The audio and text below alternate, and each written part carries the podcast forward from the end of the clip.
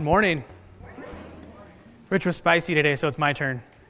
Um, it's funny when you get taken out of what your normal routine is on a Sunday morning. Like Rich, obviously not preaching, he had to, you know, throw the spicy in there. I didn't. I'm not on worship or on sound, and so I was all before service just walking around like, what do I do? What do I do now? What do I do now? What do I do now? Because you get so used to things, right? But I'm I'm pumped to be able to share with you this morning. Um, let's pray. Father God, we thank you so much for today. And Lord, we thank you for your word, which is truth. Lord, I pray that as we dive in this morning, that Lord, you would prepare our hearts for what you have for us. Lord God, you'd help me to communicate clearly and effectively. And Lord God, ultimately, that your will will be accomplished. And so, Lord, we, we thank you for this time that we have together in your word, in your name. Amen. Well, when it comes to serving in ministry, we're going to talk a little bit about Paul's view of ministry. And, and right off the jump, I do my notes differently than Rich. Um, I just do. Uh, there are times if there's something I want you to write down, I'll say to write down, but you kind of get freedom this week to write down whatever you want. If you're a doodler, if you're a note taker, whatever. I like to sometimes write down just the things that stick out to me, and so that's how they're, uh, why they're different this morning. Um, maybe I'm a touch lazy. No, that's not it, I promise.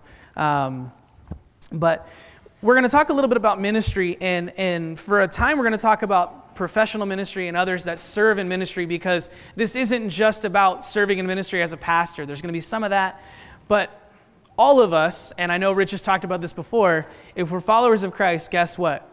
We're ministers. All of you. Ministry happens as a team, and not just a team as, you know, the leadership team here at Living Faith, which is so fun to be a part of, but it's, I think you guys would say, all of y'all. Is that the right usage there, Rich? All y'all?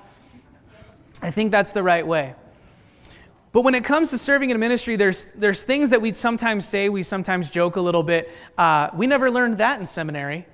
We'll be caught doing something, and oh, no one ever told us that. Usually, you know, we're running cable in the attic or doing something super fun like climbing underneath the building, which is a, that's usually my job. And uh, it's, it's kind of fun depending on if it's wet over there or not.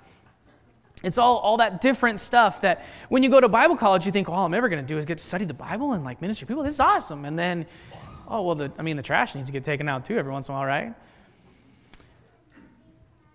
There's a lot that we never knew we were going we were going to do it. Some pastors, you know, not us, of course, would say that if we knew then what we knew now, maybe we wouldn't do this, right? There's some pastors that do feel that way, and it's unfortunate. There's something that happens in ministry that causes people to lose the joy in serving. And let me tell you, there is such a joy in serving the Lord. And I know some of you that have volunteered or some of you that are serving currently, it's a joyful thing, right? It's exciting, it's fun. To see students, I've been working in youth ministry for a long time, to see students come to know Jesus. I have a class of, class of fifth and sixth graders on Wednesday night, and I lead worship for them. To hear them get to sing they sound terrible. But man, those kids are singing. And it's so cool because they're just, they're belting it out. There's like six of them, but they're loud. They'd fill this room. It brings so much joy. But then there are other things that sometimes maybe get us down. Because there's not always the good stuff, there's not always the fun stuff. Sometimes there's the hard things. Sometimes that, that losing that joy in ministry can be specific to pastors, but I think it applies to all of us because sometimes we do get fatigued. Sometimes we do get beaten down. When things don't go the way we thought they were going to go when we serve, we can be a little bit uh, frustrated. Paul has this amazing understanding of not only what it means to serve, but also how cool it was that he was even called in the first place to do this. Because the calling to serve in ministry, while it applies to everyone, like Paul got called from a pretty specific background, right? Into a specific ministry. I'm sure most of us remember who Paul was. We've covered this multiple times, but when Paul was Saul as a Pharisee, when he was there when Stephen was stoned, he was actively working against the kingdom of God. So much so that when God met him and changed his life, God said, Saul, Saul, why do you persecute me there in Acts 9? He was actively working against the kingdom, and God says, And you're my guy. So, right off the bat, anybody thinking, ah, I'm not the one to serve in ministry, go back and read the life, study about the life of Paul before he came to know Christ. Not any one of us is ever good enough for ministry. But I think I could say maybe none of us are ever too bad for ministry. Because, man, if there was somebody that was, it might have been Paul. So when Paul speaks of ministry, he fully understands the high calling. And, and maybe we're right there with him, how we're just in there. And yeah, I, I got green paper today. I, I got lumped in with a different one there. So, as we continue our study, we're picking up right after Rich taught about our position in Christ, that we are holy and righteous because of the blood of Christ, and that we're now reconciled to the Father. Now it's on us to jump in and serve, jump in and do it. Because of what Christ has done, now we have this high calling to go and to live it out, right? It's super awesome, it's super fun. Amen? Amen? Yeah, we're awake this morning, right? It wasn't just me that had a hard time. I got to, I got to preach, so it was my turn to not sleep super well on Saturday night. So let's jump into our passage in, passage in Colossians chapter 1. We're starting in verse 24. And so it says, I now rejoice in my sufferings for you and fill up in my flesh what is lacking in the afflictions of Christ for the sake of his body, which is the church. So, right there, I now rejoice. That little phrase, I now rejoice. Think for a minute where Paul is when he's writing this. He's in prison. The traditional view is that he's uh, not only in prison, he's imprisoned in Rome. Can't imagine that being a, an enjoyable experience, can you? I mean, they probably weren't getting TV there, like the meals probably stunk, right? It just wasn't a good deal. But now I rejoice. And the word rejoice here, and I was going to attempt the Greek, it's chairo, literally means to be cheerful, calmly happy, or well off. Do any of these themes seem like being in jail? Calmly well off. Yeah. Sweet.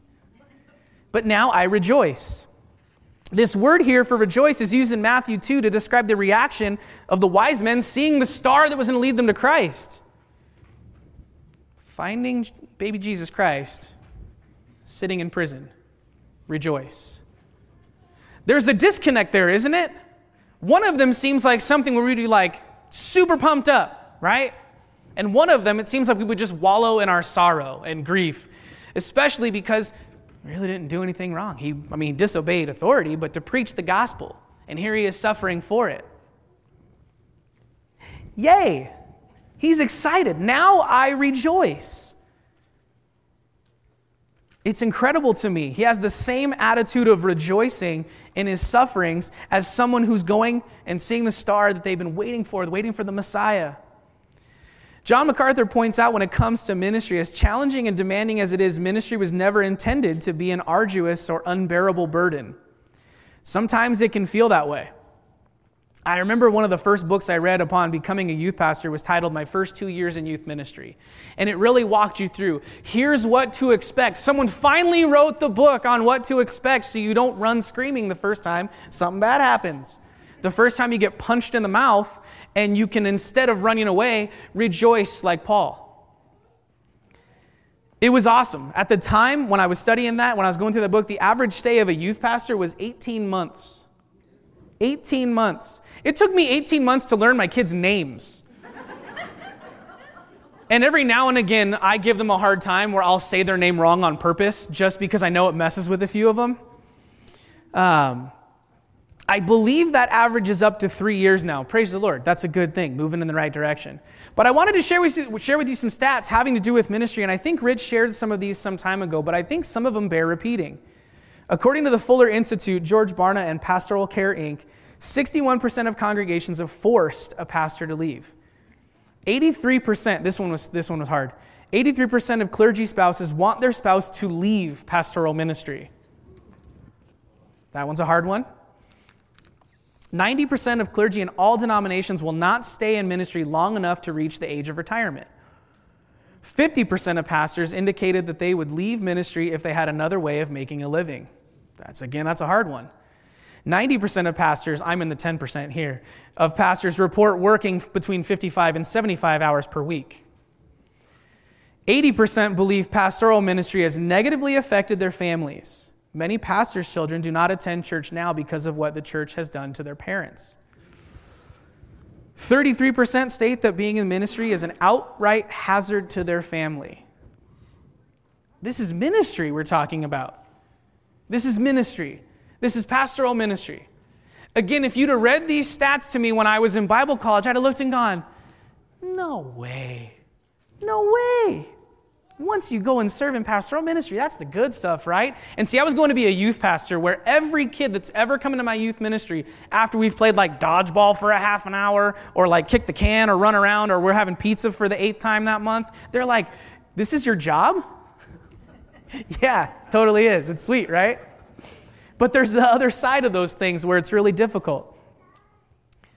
There's all kinds of other stats. There's so many things. One of them, um, one of them that hit me 70% say that they have a lower self image than when they first started. That's a tough thing. Because again, ministry, you live in this little fishbowl where everybody gets to see what you're doing. And some people have expectations of us that, yeah, scripture says ministers are called to a higher calling. But we walk around going, oh my gosh, I can't do anything right. That's sometimes how it feels. It's kind of tough. I don't share these stats to make you feel bad for pastors or to cast a negative light or anything like that, because honestly, and we're going to circle around to this, so let me foreshadow the end of the sermon. Serving the Lord is so sweet. I can't imagine doing anything else. My wife will give me a hard time. Every once in a while, I'll fix something around the house. Like I'll fix something electrical in the house. And she goes, You should be an electrician. And I'm like, I don't think that's how, just because I can change an outlet, I don't think that's how that works. Somehow, it seems like a little more complicated than that. I fixed her headlight in her car. You should be a mechanic. And I was like, I'm missing a few steps there, I think. I think. But truly, I, I've said this before, and Rich, I'm sure you would say the same thing. I cannot imagine doing anything different than what I'm doing now. Because serving the Lord, there's so much blessing there. But with that blessing, sometimes comes a little bit of heartache. I feel like it's important for us to understand the full scope of what goes on in ministry because then we start to understand why Paul says he rejoices in his sufferings. Because, yes, there are sufferings. Now, Paul's going through sufferings in a much different light than I ever have. I ever have. My worst day, I imagine, is better than a, a, Roman jail, right? I would assume, I mean, they can be pretty rough. John MacArthur again says this. He says, The writer of Hebrews reminds people that Jesus, the author and perfecter of faith, who for the joy set before him endured the cross, despising the shame, and sat down at the right hand of the throne of God. For consider him wasn't such, ooh, I typed that incorrectly. it's funny when you do that every once in a while. You're like, I can't read my own writing. I started typing things. I used to handwrite stuff, and now I, ha- and I can't do that anymore because I can't read my own writing. The key is that Jesus never lost the true joy of his ministry, even faced with the terrible reality of the cross. Jesus had a job to come and do, right? And he endured suffering bodily that, again, I'm not going to face. But he never lost the joy in serving. He never lost the joy of his ministry, even when faced with that.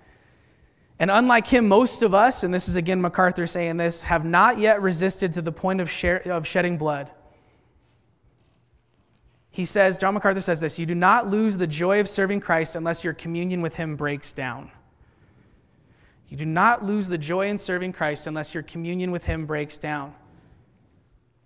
I think if I'm being honest, the times that I struggle the most in ministry are the times that I'm maybe not taking my personal ministry serious where I'm not taking my personal time of devotion serious. Does that make sense? Maybe that's some of us too. Maybe you're, maybe you're volunteering, maybe you serve in different capacities. But maybe you start to feel a little bit empty, or that joy in serving isn't there. You know, you're doing it, but we're holding on by a thread, right? I'm doing it because I got to do it. Where did the joy go? Where's the, where's the excitement about, man, I get to go serve the kingdom? We've talked about it before. People that are, are newer in faith come in with this vibrance and excitement, and it's always so fun because, man, you tell them they just want to serve the church, and we're like, well, I mean, the chairs need to be moved. Let's go! And I'm like, I don't want to move those chairs. I hate moving those chairs, right? Oh man, we got to go mow the lawn. And I'm like, oh, if I get to ride the mower, maybe. Like, maybe I'll ride the mower because that's kind of fun, right? But where did the joy go? I think what happens is when we, when we don't have that communion with the Lord, when we're not taking care of ourselves personally in our, on our walk, we lose that joy. And that's not just for pastors, that's anyone serving, that's all of us. We are unable to serve Christ with joy if we're not in regular communion with Him. And that's not just communion like we took together. That's a continual relationship, right? That's being in a right relationship with Him. That's reading your Bible. That's an active prayer life. That's having these regular checkups where we're serving the Lord. Being in lockstep with the Father helps put our suffering in perspective. Because when we face those hardships, we face those trials, we face those things where it's difficult to continue serving the Lord, it puts them in perspective. David Guzik notes that Paul was able to see his suffering work something good for others. It's so important for us to remember that what Paul's doing, he's actually ministering to people and being persecuted for that. And again, we've talked about this before the persecution that Paul faced, we don't face on a regular basis. Our persecution's pretty light. But his suffering was doing something good for others. In verse 24 of Colossians 1, he says it I rejoice in my sufferings for your sake, because he is suffering for people around him. His whole goal is to go and preach the gospel, and he's being told, Don't preach the gospel. And he goes, mm-hmm. and then goes and does it and gets put in jail. And then they let him out. Don't do that again and then goes and does it again, back in jail. And it happened so many times, and his life was so rough that actually commentators say that he was unrecognizable by the end of his life. He had been beaten so poorly, he was, he was disfigured. So when he suffered, for, when he suffered, he suffered. But he says, for your sake, and he's rejoicing in it. He's rejoicing in it. A lot of times we have one bad thing happen and it's like, let everyone hear my sad story. Come feel bad for me. Right? Maybe that's just me. I love complaining. I'm good at it. Really good at it. Let me tell you my sad story and feel bad for me. That's not what he does. He rejoices. When we suffer, and here's a question I have, something for us to think about. When we suffer, are we suffering because we are serving the king? Or are we suffering because we are not? I know that's a question that might step on some toes. But if we're in, in, enduring some suffering right now, if we've got some trials in our life right now, I think I would ask those, that, those questions is it one or the other? Are we suffering for the kingdom? Or is God maybe trying to smack us around a little bit? Because I know when I'm not doing what God wants me to do. I know it. He has a way. Jonah had a big fish. I get just, and it's all the time, it's just constant. Like, I get it. You think after a while I'd understand I don't like being hit in the head. There is joy in suffering for the kingdom, knowing that our suffering is not in vain the hours, the pain, the heartache, to see one more come to Christ is truly a blessing. Um, I had a student, um, I, again, I've been doing student ministry for a long time, and I had a student reach out to me, and I, I had basically written this student off. I'm never going to hear from them ever again. Walked away, didn't really know what had gone on. Figured I had zero impact on this kid's life. Just, I, you have that every now and again. I'm okay, I preached Jesus to this kid, but he sat in youth group and whatever. And then I get this random Facebook message Hey, do you remember me? And I'm like, Yeah, yeah, I do. How are you doing? Good. What do you need, man? Like, I haven't talked to you in like four years. What's going on? Come to find out he's serving the Lord. Come to find out he's got a, he's, he's had to move, but he's turning his life around. He's in a healthy relationship and has a relationship with the Lord. And I was just like, okay, I never get to complain ever again.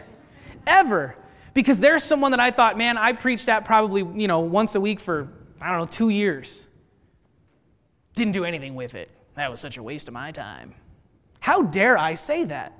If God's called me to serve in a certain place and to go and preach the gospel, all I'm responsible for is my obedience. Am I responsible for the results? I don't know what the heck God does with all that, but that's not my job. My job is to go and do what He's laid on my heart.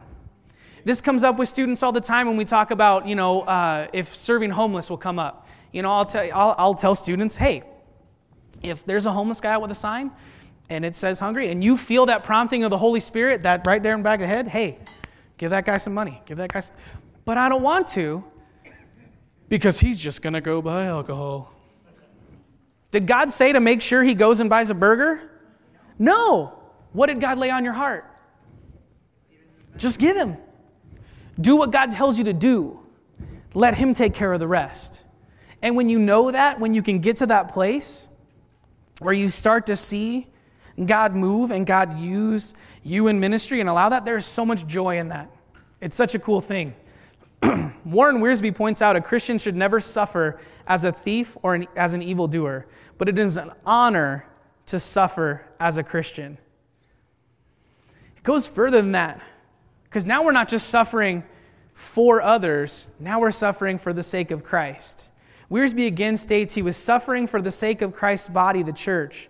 There was a time that Paul had persecuted the church and caused it to suffer, but now Paul devoted his life to the care of the church.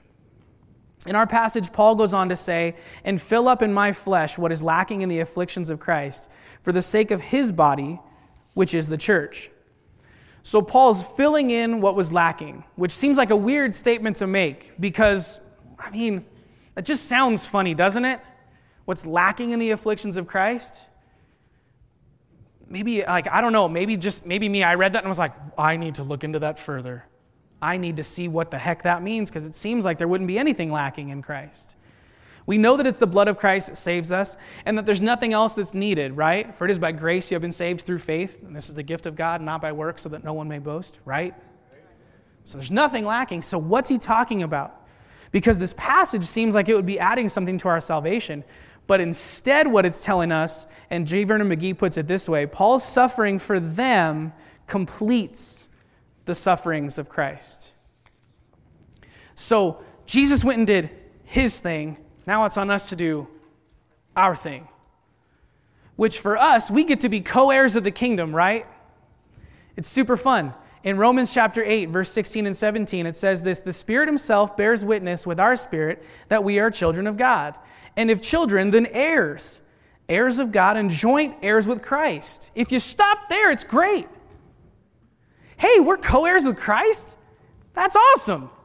Because I know what's waiting for me in heaven. I get to be co heir to that. Yeah, buddy, let's go. Let's go today. That's exciting stuff, right? When you start to think about all the good stuff. But the passage continues if indeed we suffer with him, that we may also be glorified together. It's exciting to talk about being co heirs with the good stuff, but what about what else comes along with it? What about the suffering? What about the times it's not going well? What about the Roman jail? Because we know what's going to happen. 2 Timothy 3:12 says, "In fact, everyone who wants to live a godly life in Christ Jesus will have everything easy for them forever." Does that sound familiar? I didn't put the verse up on the screen, but what it says is everyone who wants to live a godly life in Christ Jesus will be persecuted. I, but I don't like that. I don't want that. That doesn't seem right. That's not fair.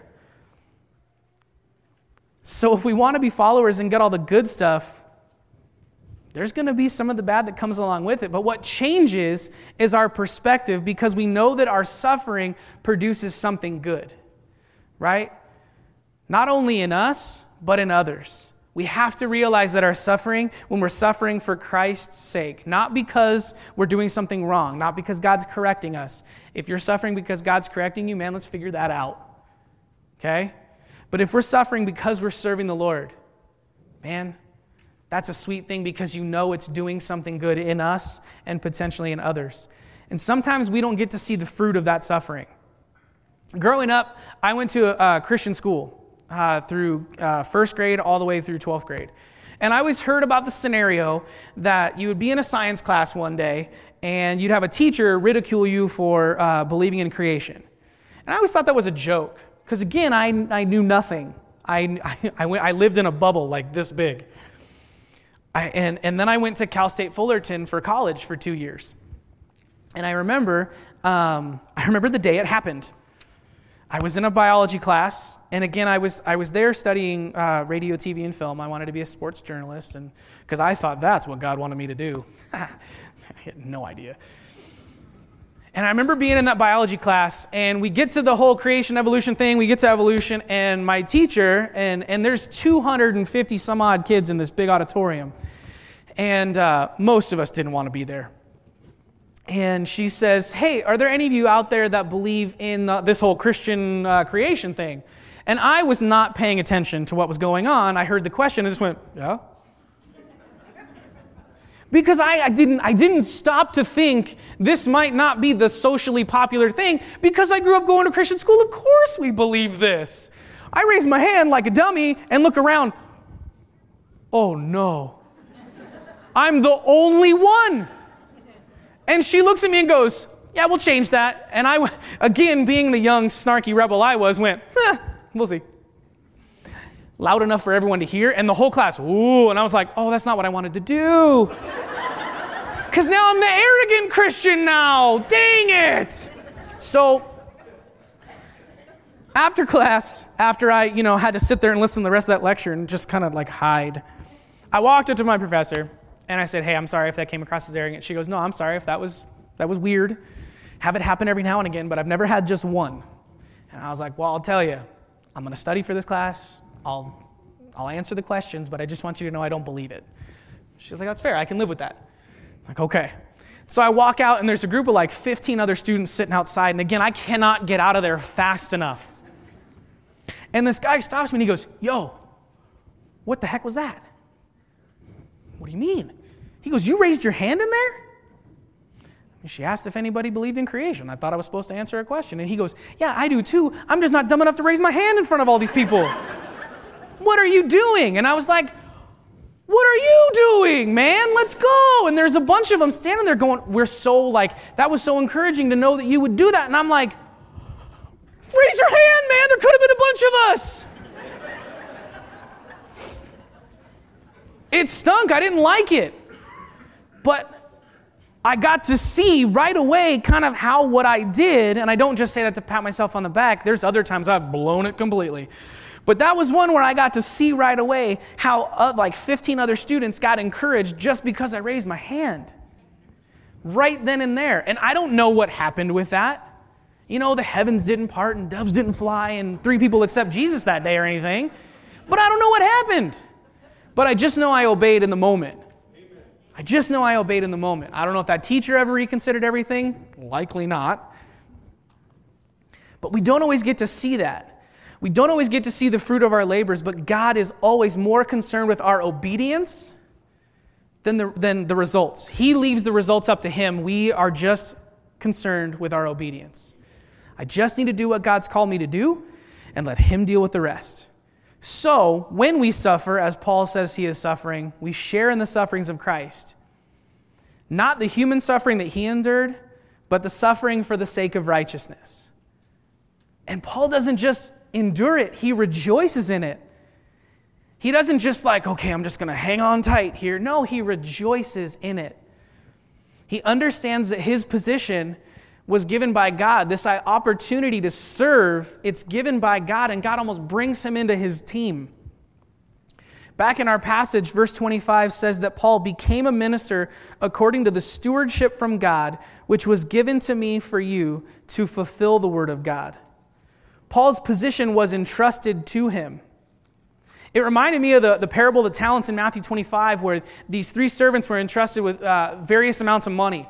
And two of the servants go out and they double their money, and the other guy goes and hides it, right? We're familiar with this story? And the master comes back and he tells the ones that doubled it, hey, great job. Well done, my faithful servant. You've been trusted with little, you know, you've been trusted with a lot. And he goes and he rebukes the one that hid it. That guy was just scared he was going to lose it, and he knew the master was hard. It's such a cool parable when you think about it, because in the same way, we, and not just pastors, we as believers have been given so much. We've been given the good news of the gospel, the greatest gift ever given. You've been given that, and he said, now use it. We've been given the literal keys to the kingdom. We're now co heirs with Christ, and He says, Go use it, make it count. Go use what I've given you. And then he blesses us with all these different spiritual gifts and says, Go. Now I've not only given you the gift, and now I'm not only giving you the good news, but now I've given you different ways to go and do that, to go and implement that. Yeah, get after it. Go do it. I think the phrase we use is get off your blessed assurance. Go and do it. According to Warren Wiersbe, Paul's call was not a matter of choice.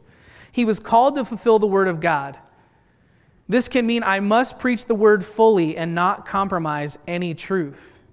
That means at times when we go and we preach the gospel, we're going to say what's true regardless of what the, the backlash is. I've told this story before. Still, when I was at Cal State Fullerton, there were 30,000 people that went to our, on our campus. 30,000 people. How many people live in Klamath Falls? It's close, right? I knew two people at that campus. The one got kicked out after the first semester. I don't know what the heck happened. He was just gone. So I had this one other dude.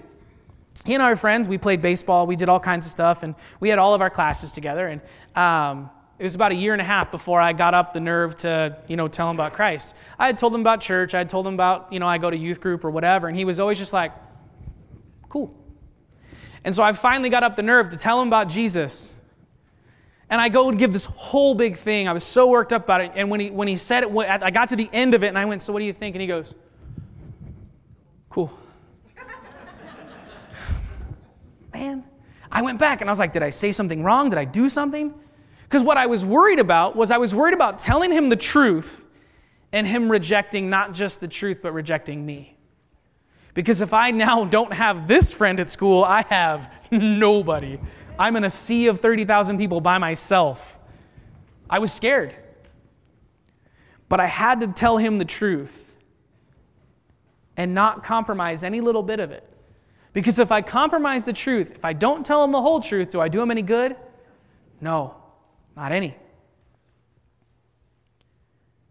We've been given this awesome opportunity to come alongside Christ and serve his people to serve in the kingdom. Now, sometimes we hear pastors give this message, and I'm sure some of you have been in your church, you're like, you're waiting. All right, when's he going to tell me I have opportunities here, here, here, here, here? That's not what we're doing. That's not my goal today. Because God's been so good to Living Faith Fellowship. Like, we don't have the problem that most churches have. Most churches have the 80 20 problem 80% of the work being done by 20% of the people. We don't. And if you want an example of that, think back a couple of years ago when we had VBS. Those of you that were here for that, if you remember, people were showing up on Monday of VBS to help, going, Where can I help? And we were like, We're kind of okay. If you've ever been around a church VBS, you know that's the opposite problem anyone's ever had. Usually we're begging, please come. Please, I'll give you a million dollars if you come. Just sit with these kids and keep them alive for a couple hours, please. Right? We were telling people we're fine. You can come help, but like, there's really nothing for you to do. That's amazing. That's a cool thing. This church is weird because we don't have those problems. I go back and tell other pastors that this is the kind of stuff we deal with, and they're like, You're joking, right? No. It sounds like a joke, but it's not.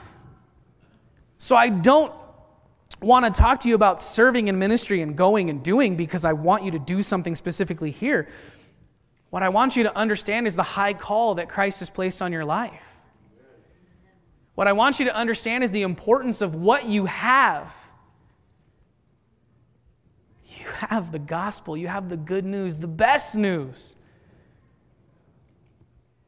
which in it contains the power to save. Holy smokes. Go and do it. Go and serve. And there are a lot of you out there that have amazing, incredible gifts that I, can, I could never have. I can do a lot of things, but there's some things out there that I cannot do. The kingdom needs that.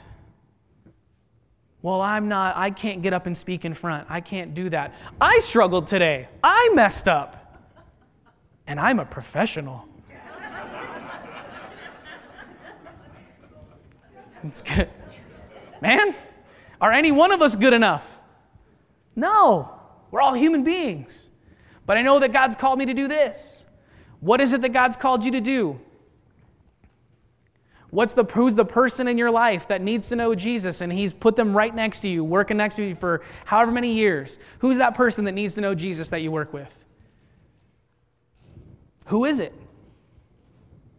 He didn't put him there for nothing. He put him there for you to go and tell him. What's God blessed you? What's God called you to do? So, for us, as we close, I want to ask you something. As co heirs with Christ, are we ready to serve Him? Are we ready to suffer with Him? Are we ready to jump into the fight for the kingdom? And are we ready to do so with a cheerful attitude? Galatians 6 9 says, So let us not become weary in doing good, for at the proper time we will receive a harvest if we do not give up. This one I struggle with. This one's on me. Not growing weary in doing good. I'll do the right thing, but I'm not going to like it. that happens sometimes. And every now and again, somebody needs to come alongside, and sometimes it's the Holy Spirit, sometimes it's Rich, most times it's my wife. Knock it off. Okay. Sorry. I gotta get my attitude right. I gotta get my heart right. Because I know at times I do struggle with that. Maybe we find ourselves in one of these camps. Maybe we see the sufferings that come with accepting Christ and go, nah, not for me. While I would understand that, once you begin to taste and see how good God is, all of those sufferings, all of those difficulties, all of those things become so worth it. Maybe we're currently serving the kingdom and it's so radically changed your life that any and all sufferings are worth it. You're like, bring it on, I'm in, let's go, punch me right in the face for Jesus. Maybe that's you. Praise the Lord for you. That's awesome. I'm pumped. You're an encouragement to so many people around you, especially for this next group. Because maybe you're in this group, maybe you've been serving for a long time, and it's kind of become tiresome. Maybe you've, you've lost the joy in serving. Dare I say, you've lost that loving feeling. what brings us back isn't some fancy plan, it's not some book, it's not some, you know, 10-step thing. It's remembering what it was like when you first accepted Christ. And there was so much joy in serving. The first time you got an opportunity, oh my gosh, the God of the universe loves me and wants me, and I get to be his kid, and I get to do stuff with him. Let's go. We all had that at some point. We need to remember that. As I shared earlier, many that lose that joy have not been regularly communing with Christ, not spending time with Him. We call that ministering in the flesh. It doesn't work, it's not healthy. I want to encourage you with this in closing. When we are walking in lockstep with the Father, when we are able to accomplish what He has us do. When we've understood what His will for our life is, and we come back to our first love, and we leave the things of the world behind us, there is no greater joy than serving the King. I can't tell you. Yes, there are going to be the, the sleepless nights. Yes, there are going to be the times when I've, I've had to go up and visit students at a hospital or, you know, whatever. You walk into some of these devastating things where you have to pray for people at their bedside. There's things that sometimes as you're counseling people, you hear things that you're like, oh, I don't, that's going to stick with me. It, it, it's hard. But when you realize that you're serving the king,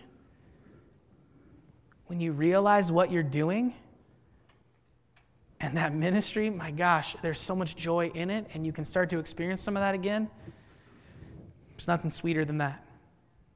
So, as co heirs with Christ, get after it. Come serve. Taste and see that God is good. Amen. Thank you for listening, and we hope that you are blessed. If you'd like to find out more info about our church, or any other resources like sermon notes or things like that, you can check out our website at livingfaithklamath.com. Make sure, if you haven't already, to subscribe or like us on whatever your favorite podcast app is. You'll find us at Living Faith Fellowship Klamath Falls. Again, be blessed.